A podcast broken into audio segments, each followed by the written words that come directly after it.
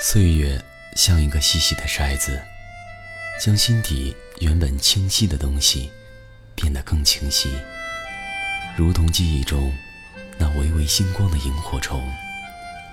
它们像明灯一样，照彻恬静的夜空，也照亮了整个童年时光。让我们同蓉蓉一起背上爱的行囊，在萤火虫日记里重新找回那充满无限遐想、如梦境般流萤飞舞的夜晚。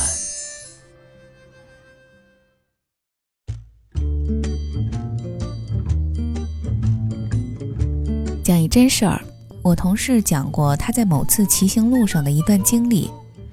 出了北京之后，他在一个前不着村后不着店的地方，远远的看见了另外一个骑行者。他紧蹬两脚，超越对方的时候瞄了一眼。虽然对方戴着面罩，但能看出来是个女的。他见女的就特腼腆，不敢说话，骑得飞快，故意拉开距离。后来他在路边撒尿的时候，那女孩又赶上来并超越了他。反正两个人就这样一直默默的互相超越，其实挺尴尬的，老能碰见不说话又不好。于是他开始打破僵局。再一次看见女孩的时候，他正停靠在路边喝水，那张脸汗津津的，很阳光，也很清秀。同事跟他招手，女孩也冲他招手。对于荒野中骑行相遇的人来说，这算不上传统意义上的搭讪行为。但他想搭讪，他刚要停下来继续攀谈的时候，那姑娘却飞身上车走了。于是他追上她，两个人并骑。他问候了几句无关紧要的话，可是女孩始终不说话，只是点头示意。经过一个桥面的时候，车子颠簸了几下，女孩车架上一个包掉下来了。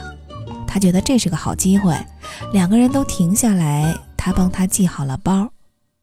女孩摘下面罩，向他微笑。他问：“你去哪儿呢？”女孩还是不说话，转身从包里翻出纸和笔，写道：“石门。”递给他，然后指了指自己的嘴：“你是聋哑人。”女孩指了指耳朵，张开手掌，拇指与食指对接，表示耳朵是 OK 的。于是两个人重新上路。鉴于女孩是个哑巴，他就很少问问题了，只讲一些陈述句、段子之类的。女孩车轮打晃，表示乐不可支，一路非常愉快。晚上途经某旅馆，在柜台办理住宿，女孩拿出身份证，示意他帮她也开一间房。他随口说：“你自己办呀。”但马上意识到他的不方便，连忙道歉。可是女孩脸色涨红，不依不饶，奋笔疾书：“非不为也，实不能也。”他心说：“这哑巴可够贫的。”因为两个人骑行路线大体一致，就一路同行。开始的时候他还挺能侃，段子讲完后就再不见什么反馈。后来干脆他也不说话了。我这位同事倒也热心，一路上对残障人士照顾有加。帮过女孩很多忙，修车、买水、拎东西之类的脏活累活，以及需要与人交流的事儿，都是他来干。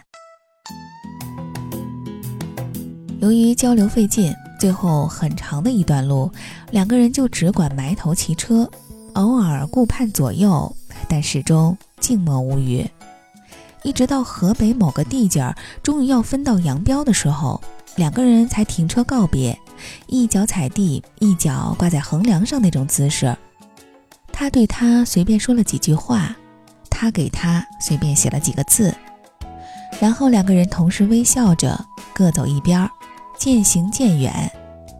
不久之后，我那位同事突然接到了一个电话：“哎，哥们儿，你在北京吗？我回来了。嘿，你猜我谁？”说话这位正是那个哑巴姑娘，一口正宗京味国语。至于后来的事情很俗套，生活净他妈是俗套。那姑娘现在是我那位同事的老婆。有一次一大群人聚餐的时候，我有幸见过他一面，九个人的饭桌上就他话密。再补充一句，这是真事儿。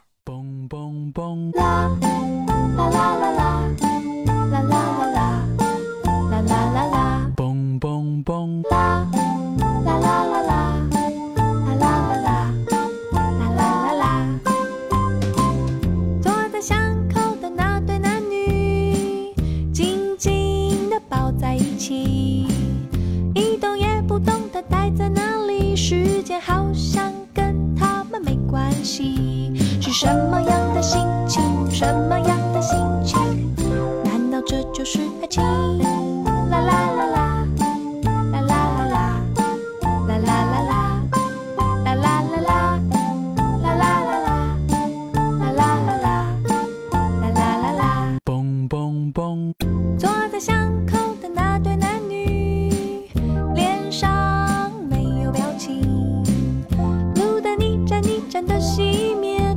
始终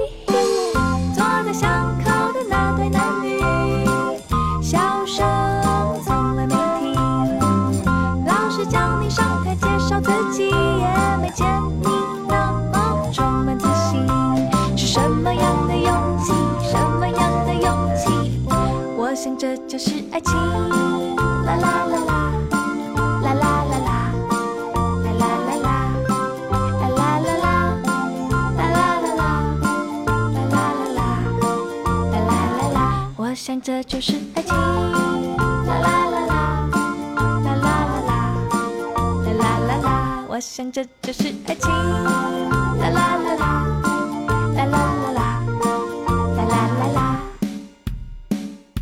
我想这就是爱情。